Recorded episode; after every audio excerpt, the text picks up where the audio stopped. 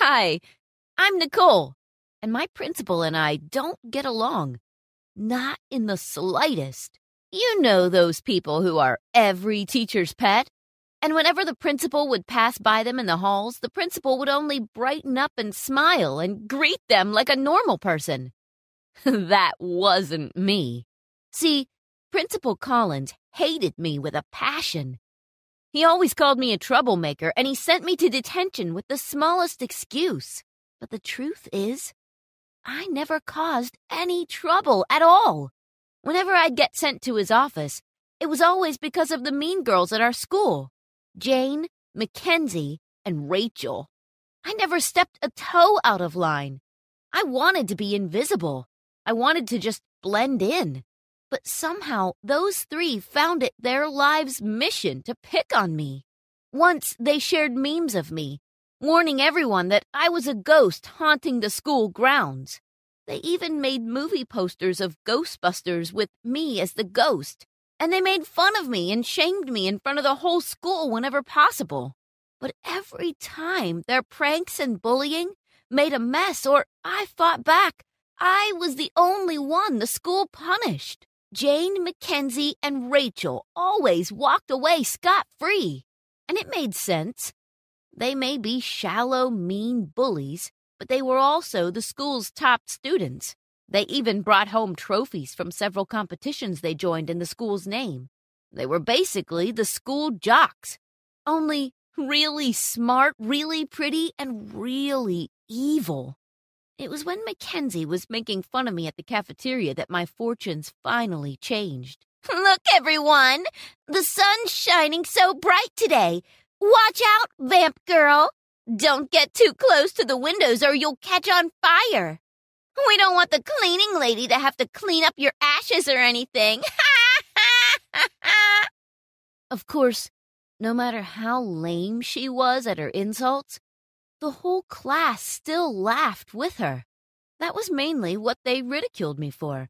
How I was so pale. I don't know or understand why, but I've always been really pale. The sun basically didn't work on me. I tried everything. I sunbathed, but I'd only turn red. I went to tanning salons, but the tan just didn't stick. I tried lotions, supplements, even medical procedures, but it seemed I was destined to be super pale. I wasn't even albino. I checked. That made it really difficult for me as a young girl, though. People always called me ghost or vamp or goth girl. They made jokes about me being the same shade as paper. They took videos of me whenever they'd see me out at night, and they'd post it all over, editing them and making me look even more ghostly than I actually did. That day in the cafeteria, I just snapped. Mackenzie, leave me alone, please. Oh, what are you gonna do? Haunt my house? Mackenzie, I'm asking you nicely. Please, Jane, Rachel, Leave me alone. Or what? You're gonna bite our necks? Are you gonna cry, Nicole? Boo hoo! You're gonna cry to your mom and dad? They probably won't care because you're not even theirs. Nobody else in your family is that pale, Nicole. You're totally adopted. Mackenzie, if you don't leave me alone, I swear you're gonna regret it. That was when Mackenzie stood on a chair and shouted to everyone in the cafeteria. She pulled at my hair while the other two girls held my arm so I couldn't move. I could feel her ripping some of my hair out as she moved her hand around, making my head move like a puppet. Guys, listen up. We just found out that our resident ghost girl is adopted. I am not adopted. I kicked Mackenzie's chair and she fell right onto the table in front of her. The table broke and Mackenzie found herself on the floor covered with spaghetti and meatballs. That was the first time in the history of the school that people laughed at Mackenzie. She wasn't happy about it, and the teachers who saw weren't either. They sent me to the principal's office. They didn't care that she started it. They didn't care that she literally pulled out my hair and I was just defending myself. All they cared about was that Mackenzie wouldn't sue them. and that she'd keep bringing home medals for the school. I knocked at Principal Collins' door, but there was no response. Just go inside and wait for Principal Collins. That was what his assistant told me. But when I opened the door, I saw something that changed my life. Principal Collins was there, all right, but he was making out with the gym teacher, Miss Molly. And I may be wrong here, but if you're married with three kids like Principal Collins was, you weren't allowed to be having affairs with your coworkers. I simply smiled and said hello to Miss Molly, and she hurriedly fixed her hair and ran out of the principal's office. I sat down as calmly and as slowly as I could in front of Principal Collins' desk. What is it? Um, the teacher sent me here 'cause Mackenzie pulled my hair and I kicked the chair she was on, which caused her to fall on and break a cafeteria table. That's fine. What? I'm sorry. Excuse me, sir? I said that's fine. Go back to your class. Really? Yes, on one condition. The thing you saw, um, Never talk about it to anyone? Yes, I saw my golden opportunity. I mean, I'd happily take detention for defending myself, Principal Collins, but what I saw, I mean, that would eat at my conscience, sir. I think I should go and. What do you want? Name it. Tell me what you want, and I'll give it to you. I was in. Principal Collins paid me a $1,000 a week just to keep his secret. And whenever Mackenzie and her friends would harass me, I only needed to text him, and his voice would immediately boom over the school's speakers. Mackenzie, Jane, Rachel, in my office now. From that moment on, whatever I asked from Principal Collins, he gave it to me. He gave me extra credit. He even covered for me when I didn't want to go to school. Suddenly, the mean girls became my disciples. They would follow me around and ask me what I wanted, what I needed. I'd send them to fetch me snacks and drinks. I even told them to style my clothes so I'd look nicer. I don't know what our principal told them, but suddenly they acted like my BFFs. That was when I met Connor. Connor was Mackenzie's ex boyfriend, and their breakup was not a smooth one. But ever since Mackenzie stopped bullying me, Connor and I got to know each other. We had math together, so he always came to me to ask questions when he didn't understand the lesson. And we often hung out at my place after school so we could compare notes. Eventually, Connor became my boyfriend, and that really annoyed Mackenzie. Even though she knew she had no more power over me, she just couldn't accept that her ex was now my boyfriend. And so, she devised a plan. Along with her girlfriends, Mackenzie took Connor aside and told him a lie.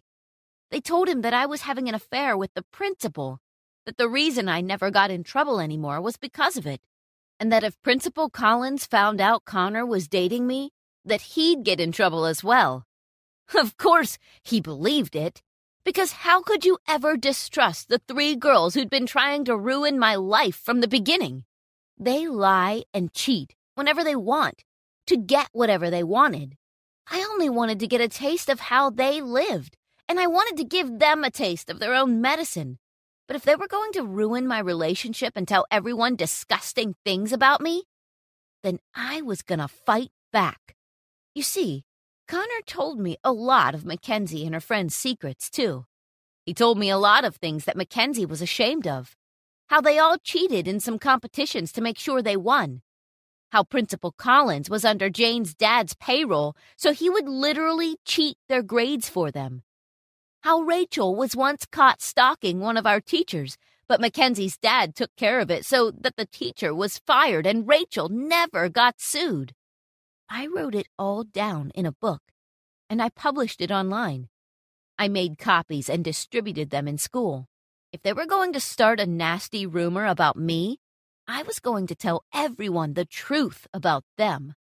I even put in there how Principal Collins was having an affair with one of the teachers. It was only right. I never wanted to keep it a secret anyway. Why, Nicole? Why would you write about my affair? I thought we had a deal. We did, Principal Collins. The deal was that I was going to get you back for every time you took Mackenzie, Jane, and Rachel's side just because you were scared of Jane's dad. The deal was that I was going to tell your wife anyway. I just never told you that part of the deal. I just wanted revenge against the people who always made me out to be the bad guy. Mrs. Collins still deserved to know. After all, it would ruin three kids' lives if I didn't speak up about it. Connor and I got back together after everyone found out the truth. I didn't blame him for believing what Mackenzie said. After all, they were pretty good liars. They were so good, they convinced everyone at school that they were the good guys. But that was over. The trophies and medals they won were sent back. They cheated to win them, after all. They even found out how the girls sabotaged another team by giving them sandwiches with peanuts in them that caused one of the team members to get a bad rash and unable to compete because he had allergies. The girls got sued for that. And when they were convicted, the school expelled them. You really have to be careful what you do, because what goes around comes around. No matter how good you are at hiding the bad things you've done, it always comes out. And Principal Collins, he was fired. I quite like the replacement principal. Her name's Miss Hendricks, and she's tough but fair. At least now I can go through school knowing I can be myself, pale, see through skin and all, without people making fun of me anymore. Hello, my name is Pepper, and I have not had any emotions since I was born. Probably many people would like to be in my place so as not to worry about their problems, but trust me, it's very difficult to live like this. When I was just born, no one could even think that something was wrong with me. Like all babies, I just cried and slept and asked for food. But only a year later, my parents began to notice that I was really different from other kids.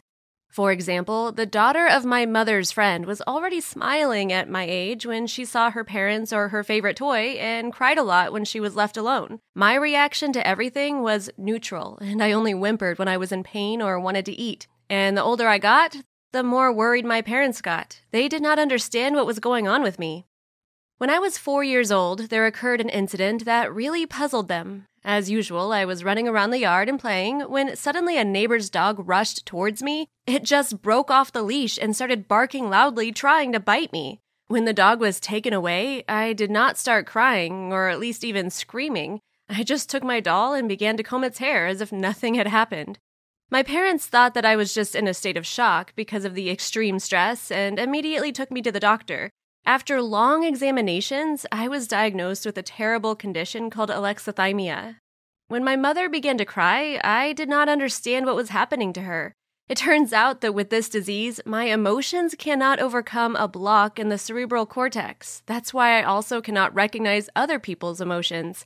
This can be compared to color blindness, with which a person cannot distinguish colors at all. But in my case, these were not colors, but inner sensations. So I was growing up in an emotional vacuum. Various events were happening around me, but I remained as cold blooded as a robot. When I went into the first grade, my beloved grandmother passed away, and even then I could not feel anything. It was sometimes very difficult for my parents to educate me and teach me something. At first glance, I might seem aloof and even feeble minded, but in fact, my brain was not distracted by emotions, so I perceived any information faster than others. Also, my illness blocked fear as well. I could not feel anything negative, therefore, I had nothing to be afraid of. For example, unlike other people, I went to the dentist without any hesitation. But because of this disease, my body is too sensitive to pain. Since the time when I was born, I had a very low pain tolerance, and even stomach cramps or a small bruise became a terrible endurance test for me. Once, I had a horrible headache when I was at school. An ordinary person could easily cope with such an ailment, but for me, this became a real nightmare. Because of the unbearable pain, I wasn't able to speak for some time and was about to faint. No one noticed that I felt really bad because I still looked calm. While remaining conscious with great difficulty, I began to hum and pinch my hand to make myself cry. It took several more minutes before the teacher realized that I wasn't feeling well. Apart from pain, there was another problem that is, communication with peers. Since the first grade, I had no friends at all. Some of the kids were just bored to play with a cold hearted girl, and many of them were even afraid of me. You know, it's very difficult to interact with a person when they have a soulless mask instead of a face. A distant look in my eye and complete indifference pushed all the people away from me. I would like to say that it made me upset, but I cannot. Although subconsciously I felt attachment towards the closest people, but I could not express this in any way. However, the older I got, the easier it was for me to communicate with others. Yes, I still did not show any emotions, but I could act interested with whoever it was possible to discuss various topics. Also, thanks to my cold mind, I was able to solve many teenage problems. When for some reason people lost their friends or loved ones, they often said that they envied me and dreamed of getting rid of all of their emotions so that they would never feel mental pain again. I did not understand their wish because it's very difficult to live without emotions. I cannot be happy or feel sympathy for anyone, and because of this, I have no friends. But I really wanted to share my secrets with someone as well, spend time together, and go to the movies. For many people, I was just an excellent advisor, but not a friend. But at some point, everything changed. After classes, I attended extracurricular Spanish lessons where I got acquainted with a new girl. Her name was Liz, and soon we started spending more time together. I felt comfortable when communicating with her because she would not ask about my illness like others did. Liz even taught me to smile realistically. You can't imagine how difficult it was to do this, but as a result, I could take a selfie with a charming smile. We also had a common hobby. We both loved to color in children's coloring books, and of course, we did not tell anyone about it. And one day, Liz noticed that I only used dark markers. I had to admit that these were the colors in which I saw the world around me. After several months had passed since we met, Liz invited me to her birthday party, and I presented her cool headphones that she had dreamed of for a long time. Liz burst into tears and said that she had never had such a close friend. Even after hearing such warm words, I did not react to them in any way because I could not. She noticed this and tried to cheer me up. At home, for the rest of the evening, I tried to understand myself because my heart was beating faster than usual and my stomach was cramping because of tension. I've read that this is how the body responds to anger. Apparently, today's situation with Liz's confession and my indifferent reaction to her words evoked something like an emotion. My body was shaking, and for some reason, my health seriously deteriorated. For several days, I had not left the house, fearing that I would have that strange attack again.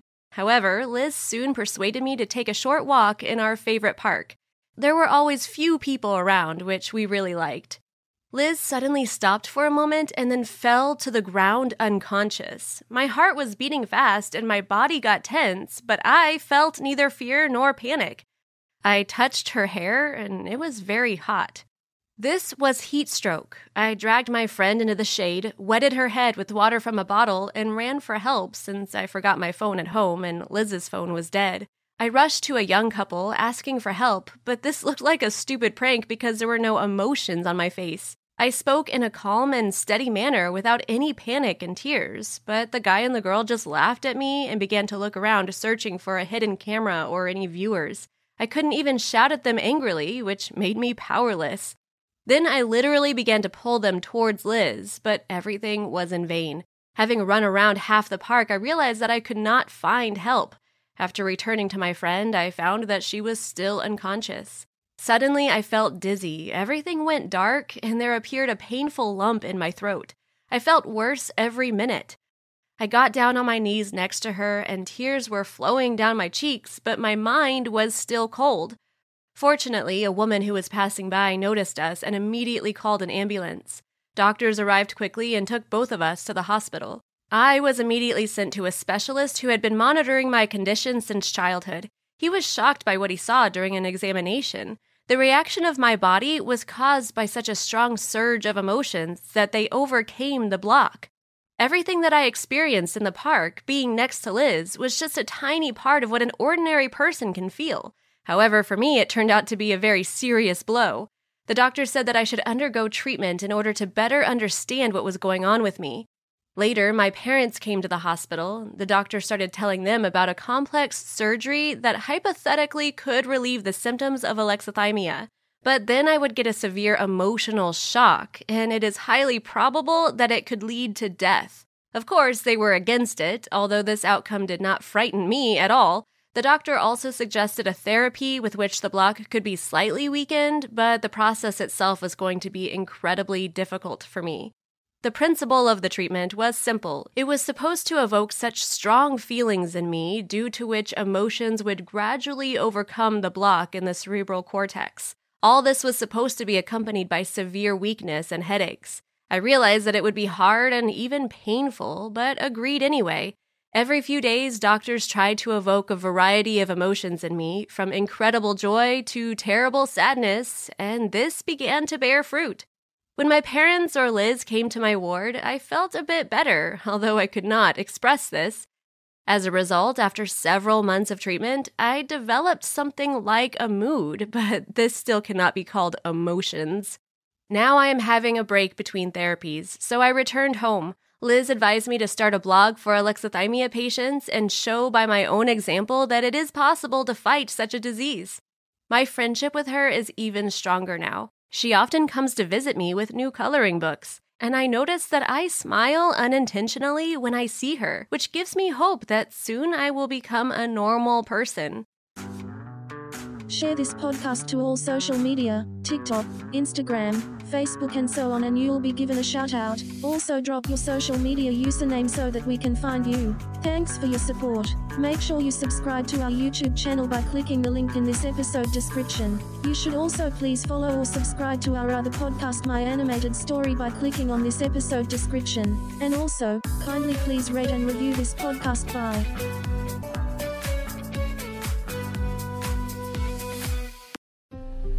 Kim and I were taken to school in our car as usual. When we got to our destination, the driver opened the door and the umbrella for me while leaving Kim struggling with a broken one. She ah. angrily threw the broken umbrella at me, but the driver caught it just in time. Ugh, you'll pay for this, imposter! Hi, I'm Emily, 17 years old. I was born into poverty and lived with my single mom in a small town in Coventry. Life was difficult, but I was happy to have a loving mom. But little had I known, my life was about to take a drastic turn. That hmm? morning, when I looked out the window, I saw two scary men dressed in black approaching our house. They exchanged urgent words with my mom, and a moment later, she suddenly kicked my door wide open. Emily, it's time I let you know the truth. You're adopted. Your real dad has come to bring you home. What the hell? I was adopted? Suddenly, these two men spoke to me. Lady, please follow us. I was so scared that I wanted to run away, but they easily picked me up and put me into the car. In just a blink, the car stopped in front of a large mansion. Oh my god, could my real dad be the US president? Of course not, but his profile was nothing short of amazing. He's the chairman of the International WOA Electronic Corporation. When he saw me, he rushed to hug me emotionally. However, contrary to his happiness, there was a very annoyed girl standing right behind him. My dad released me and smiled. Ah, this is Kim, my other daughter. She's the girl who was swapped with you at the hospital. It turned out that due to some negligence, Kim and I were mistakenly swapped after we were born. I was about to greet Kim, but she immediately pushed me away. This is stupid. And left. That was so rude. Well, she'll have to accept it whether she likes it or not. From now on, you two will stay together. What about Mom? She was supposed to pick Kim up, but it's strange that I can't contact her anymore. It was unbelievable that after my mom had received the money from my real dad, she suddenly disappeared without a trace. Having no choice, Kim and I stayed in two different rooms next to each other. Hmm. Dad often had to go to work, so there was just me and her at home. Kim was a very wasteful girl who never wore anything more than once. Seeing so many luxurious new clothes of hers in the trash, I decided to wash them myself and kindly put them on her bed. However, when she returned, she hmm? angrily threw those clothes at me. How dare you put trash on my bed? Are you crazy? I washed them for you. They're still new. Nobody asked you to. Take them then, you dirt poor maniac. Kim kicked me out of the room and slammed the door. How spoiled. She needed to be taught a lesson. The very next day, when Dad was handing me a credit card and telling me to buy the things I needed, Kim screamed at the top of her lungs. All of her credit cards had exceeded the limit and were temporarily locked. Dad, uh, why did you lock my cards? How should I buy a present for Tim? For all those wondering, Tim is Kim's boyfriend, a good for nothing douchebag. I don't understand how she could fall for a guy like that, though. I guess birds of a feather flock together. In addition, her obnoxious personality had made her super unpopular with the house staff. The way they treated me and her were hmm? completely different. Once I saw the maid purposefully not cleaning Kim's dishes and talk hmm. badly behind her back. Every morning, no one cared to polish Kim's shoes or open the umbrella for her when we got out of the car. That's why our relationship became even more strained. Kim hated me and thought that I was the reason she was treated so unfairly. I definitely won't let this slide. And unlucky for me, she kept her words. On the first day I attended the fencing class at my new school, I was confused and clumsy because I had never been exposed to such a sport. Even worse, Kim and I were set to be a pair. As soon as the instructor told us to start, Kim attacked me with ferocity. Wait, stop! I never fought with a saber! Then suffer, you dumbass! She slashed at me without missing a single shot.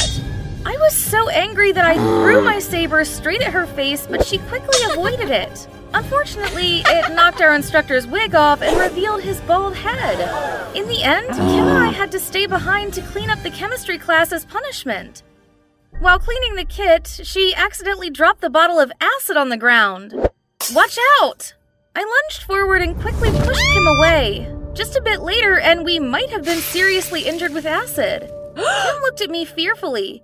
We stayed silent on the way home that day while being covered in the awkward atmosphere in the car. That night, I tossed and turned, unable to sleep because of the pain from the fencing practice. Ouch! You okay? To my surprise, Kim hmm? appeared in front of my door. Turns out she came to ask for the clothes I washed the other day. Oh, right, her cards were locked, so she couldn't buy any new ones. I agreed to give them back, and in return, she helped me to put on the painkiller lotion. We talked a lot, and slowly, she started opening up. Before you came here, Dad was always busy and rarely stayed at home. I throw a tantrum sometimes just to get his attention. Having said that, Kim giggled and started telling me about her pranks in the past. As she was speaking, she suddenly fell silent and mumbled, Thank you for saving me this afternoon, and sorry for these bruises. Unexpectedly, Kim was more sincere than I thought. Thanks to that, we gradually became closer. the next few days, when Kim and I went to school, we saw Kim's boyfriend shamelessly flirting with another girl. Kim angrily confronted him, but that douchebag violently pushed her to the ground. Isn't it clear? I'm dumping you, stupid. Then suddenly he put his arm around my shoulder and whispered, I heard you're the real daughter. You deserve a wonderful man like me. What a big fat jerk! I kneed Tim in the stomach and pulled him away. Not only that, I poured super glue on his chair, and later that day, he had to go to the restroom with the chair still stuck to his butt, while everyone laughed at him. Serves him right. In the days that followed, I also shared some of my allowance with Kim, and with the experience of a used to be broke ass, I taught her how to save and appreciate money more. We soon became besties. However, even though life at the mansion was good, I still missed my mom dearly. One day when I came home from school, I surprisingly saw hmm? my mom in my dad's study room. They were arguing fiercely with each other. When are you going to tell them that they weren't swapped? What? I pushed open the door and burst in, startling them both. They had no choice but to confess the truth. Turns out, because Kim's dad wanted to teach his daughter how to behave and spend money properly, he asked my mom to let me stay at his mansion in exchange for a huge amount of money. Feeling betrayed and disrespected, I packed up my things and left his mansion immediately despite Kim's attempts to call me multiple times. I left without contacting anyone for a day and stayed at the subway station at night. Just my luck, from a distance, I saw Tim approaching me with a baseball bat. Gotcha. Finally left alone without those annoying bodyguards. You humiliated me in front of everyone. Saying that, that douchebag rushed towards me, and I could only pray for a miracle. And it happened. Kim appeared out of nowhere and used her saber to disarm him. Knowing better than anyone what a fearsome swordsman his ex was, he immediately ran away. Kim then turned to me. Are you okay? Why did you save me? Aren't you angry that I was an impostor who stole your life? Kim shook her head and smiled. Honestly, at first, I was afraid that everyone would love you more and abandon me. But you kindly reached out to me, even taught me how to be grateful for what I have. So stay with me, Emily. With that, we happily hugged each other. Since then, Kim and I have become soulmates. Kim's dad and my mom apologized to us for hiding everything, then helped us start over. Everything is so much better now. Share this podcast to all social media TikTok, Instagram, Facebook, and so on, and you'll be given a shout out. Also, drop your social media username so that we can find you. Thanks for your support. Make sure you subscribe to our YouTube channel by clicking the link in this episode description. You should also please follow or subscribe to our other podcast, My Animated Story, by clicking on this episode description. And also, kindly please rate and review this podcast. Bye. It's not about the money. Yeah, right. Hi, I'm Rose. I'm 17 years old and I work three jobs. And I'm also a student. I do everything in my life for money. Of course, a lot of people say it's not about the money, but that's said by those who have it. I can't boast about that. I grew up in an average family. We had an average income until my father left us found some young girl, and rode off into the sunset. And me and my mom were left with rent, debt, credit, and no dollar in our pockets. Not fun, huh? Anyway, after my dad left, I was 10 years old at the time. My mom started working any job she could get just to pay off her debts and feed me. My mother married my father young, so she didn't have time to get an education or any kind of profession. She scrubbed floors and worked part time as a waitress in a cheap diner, a laundress. My mother tried to do everything so that I did not need anything, and from me required only to study well and be obedient. At school, I was often teased because I didn't dress fashionably. We just didn't have the opportunity to buy me nice things. Most of the time, I wore what my mother brought from a secondhand shop. But I tried to study hard so I could start earning a lot in the future. I made it my goal to get rich by any means. Later in high school, I learned how to sew, hem, and decorate my clothes. I sat and sewed all night long. Everyone began to notice how I dressed more fashionably and tastefully. I even began to think about working as a model. My dream was to create clothes, for my collections to be exhibited in Milan. But my dreams didn't come true. My mother was diagnosed with a terrible brain tumor. Mom couldn't work anymore. Her condition was getting worse and worse. To pay for the expensive treatment, I began to work several jobs. And at the same time, at night, I sewed clothes to order. I was not ashamed of any work. At first, when my mother first got sick, I started to replace her at her jobs. Then I started working there instead of her. Mom felt guilty that I had to skip school to earn money. Oh, honey, I'm sorry. I'll get better soon, and you can go back to school, and you will become the most recognized fashion designer. Sure, Mom, but first you need to get better. I'll still make it. I'm so sad that you have to take care of me. Oh, Mom, stop it. I love you, and I'll do anything to make you well again. Once again, while looking for another part time job, I came across an ad to come up with work uniforms for Sparks employees. I had heard that it was a very large company that dealt in real estate, automobiles, construction, and more. I immediately sent in my work and resume. If I got it, good. And if not, then oh well. The answer came just a couple of days later. Dear Rose Priestley, we're pleased to announce that you have been selected for the competition on your application. Congratulations, you have passed the first round. For the second round, we are waiting for you in our office. I couldn't believe my luck. If I got this job, then this payment would be enough even to pay for my mother's surgery. At the appointed time, I went to the company's office. I was escorted into the interview room. A young man of about 25 was already waiting there. It was strange, such a young man, and he was already entrusted with such a serious task. Hello, Miss Rose. My name is Iman. I'll be interviewing you. How do you do? Nice to meet you. So, tell me, how long have you been making clothes? It's just you're so young. About three years. I started sewing my own clothes when I was 14. Generally, in such a big company, we select professionals with at least 10 years of experience. We can't accept you. You don't even have experience in a similar job. Have you ever done work for another firm? No, but I'm a quick learner and I'm willing to try to do things your way.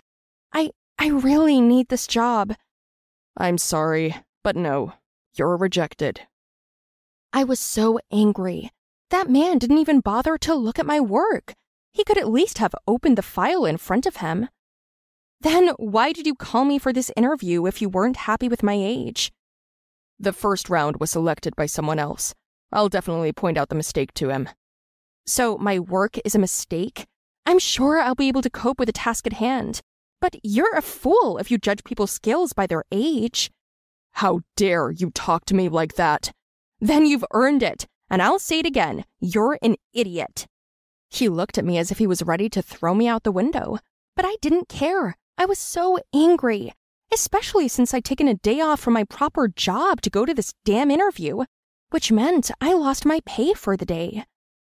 This Iman looked so confident and smug that I just couldn't hold my tongue. Because of your stupidity, I lost time and money. If you can't do your job properly, you shouldn't be in your position. His eyes rounded, and I slammed the door and walked out. I went to the hospital to see my mother. I wouldn't have anything to do all day anyway. Mom immediately realized that I was upset about something. Sweetheart, what happened? Did somebody hurt you? No, Mom. Everything's okay. I'm just a little tired. I'm sorry. You have nothing to be sorry for. Just get better soon. Then the doctor came into the room and said he wanted to talk to me. He said that if my mom didn't have an operation soon, it would be too late and the chances of a full recovery would be gone. I began to panic, wondering where to get the money. Even though I was working several jobs, there was no way to save us. Because I was a minor, they would not hire me full time. I used to go home and cry with such heavy thoughts. It seemed to me that I just couldn't cope with it all. Walking up to the house, I noticed a car parked out front. Yeah, it was impossible not to notice it. It was red, a brand new foreign car. Only rich people drive those. They got the wrong address, didn't they? Just as I thought this, I saw a man get out of the car. No way! The man standing in front of me was the guy from the interview, Iman. He said, Hi, Rose. Did you change your mind and decide to give it a shot? Well, you said you needed the money. You don't have to feel sorry for me. I just said I needed the job. I'm willing to offer you a deal. I don't understand. I'll pay you 200,000 if you play the part of my girlfriend. What the hell are you talking about? Your girlfriend? I'm having a family dinner tomorrow night and I need to show up with my fiance. Well, I don't have one, so why don't we help each other out? Are you kidding me? Look, I really need your help. You're beautiful, you're smart, and most importantly, not afraid of me, and behave with me confidently. You're a good fit. Here's my card. I expect to hear from you tomorrow morning. He got into his fancy car and drove off, and I was left standing there with my mouth open. I was up all night thinking, 200,000? That would be enough to pay for my mother's surgery and treatment. I couldn't earn that much in such a short time, so I decided to take it. In the morning, I dialed Iman's number and told him my answer. An hour later, a driver picked me up and took me shopping. Mr. Sparks said to pick out an elegant and modest outfit, and also to go to the beauty parlor and fix your hair. Here's the cash. What a bloody arrogant little man! Mr. Sparks, so he's the corporate's heir? And what was wrong with my hair? What can you do? Work is work. That evening, Iman picked me up and took me to a fancy restaurant. His whole family was there. Turns out it was his grandmother's anniversary party. He introduced me to everyone as his fiance. The evening went smoothly, except for the fact that dozens of eyes were staring at me the whole time, and one girl looked at me as if I'd stolen her money. At the end of the night, Iman came up to me and whispered that we were leaving soon. I breathed a sigh of relief. I just wanted to get the circus over with and go. In the car, I wondered why he was putting on this show. Why do you need all this? My family is pressuring me. They want me to marry Chloe. She's the one that was giving you a death stare. So that's what this was about. I couldn't figure out what I'd done to her. She's my daddy's business partner's daughter. They want to be in laws, but I don't want to marry her. I don't like her. But now everyone will think that you'll marry someone else. Later, I'll tell them that we broke up and I took our breakup hard. But that's not fair, at least in relation to your grandmother. You're going to teach me morals when you're willing to do anything for money? Look, you got it wrong. I need the money to pay for my mom's surgery. I'm not just after it for nothing. I told him how hard it was for mom when dad left, and about her diagnosis, and about how time was running out. Iman drove me home, and then he asked me to send my sketches to his personal email account, and he said I'd get the money for my help tomorrow. In the morning, I never got the call. I went to the hospital and hoped that that man would keep his word. When I went into the room, my mother wasn't there. I started calling the nurse, screaming and crying. Something bad must have happened. Where's mom? What was going on?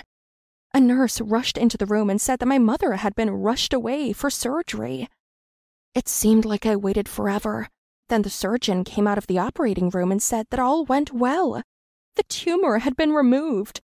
But now we had a long treatment and recovery. I began to cry for joy. My mother was transferred to a ward, while she was sleeping, I went to her doctor to find out how much we had to pay for the surgery. But he told me that everything had already been paid for. And not just the surgery, but the follow up care as well. So, Mr. Sparks had kept his word. I told my mother that I'd done a big job and that the payment was enough for the operation. I only hid from her the fact that I had to play the role of this rich guy's fiance. Mom was discharged in a month, just in time for my 18th birthday. We ordered a cake, I made lasagna, and then the doorbell rang. When I opened it, I saw a delivery guy handing me a huge bouquet of roses and a card. It said, Dear Miss Rose, I am happy to wish you a happy birthday. I hope your mother is making a speedy recovery. P.S. We're expecting you for an interview on Monday morning at the Sparks office. Also, there is a surprise waiting for you there. Sincerely, A. But that's a whole other story. Share this podcast to all social media TikTok, Instagram, Facebook, and so on, and you'll be given a shout out. Also, drop your social media username so that we can find you. Thanks for your support. Make sure you subscribe to our YouTube channel by clicking the link in this episode description. You should also please follow or subscribe to our other podcast, My Animated Story, by clicking on this episode description. And also, kindly please rate and review this podcast. Bye.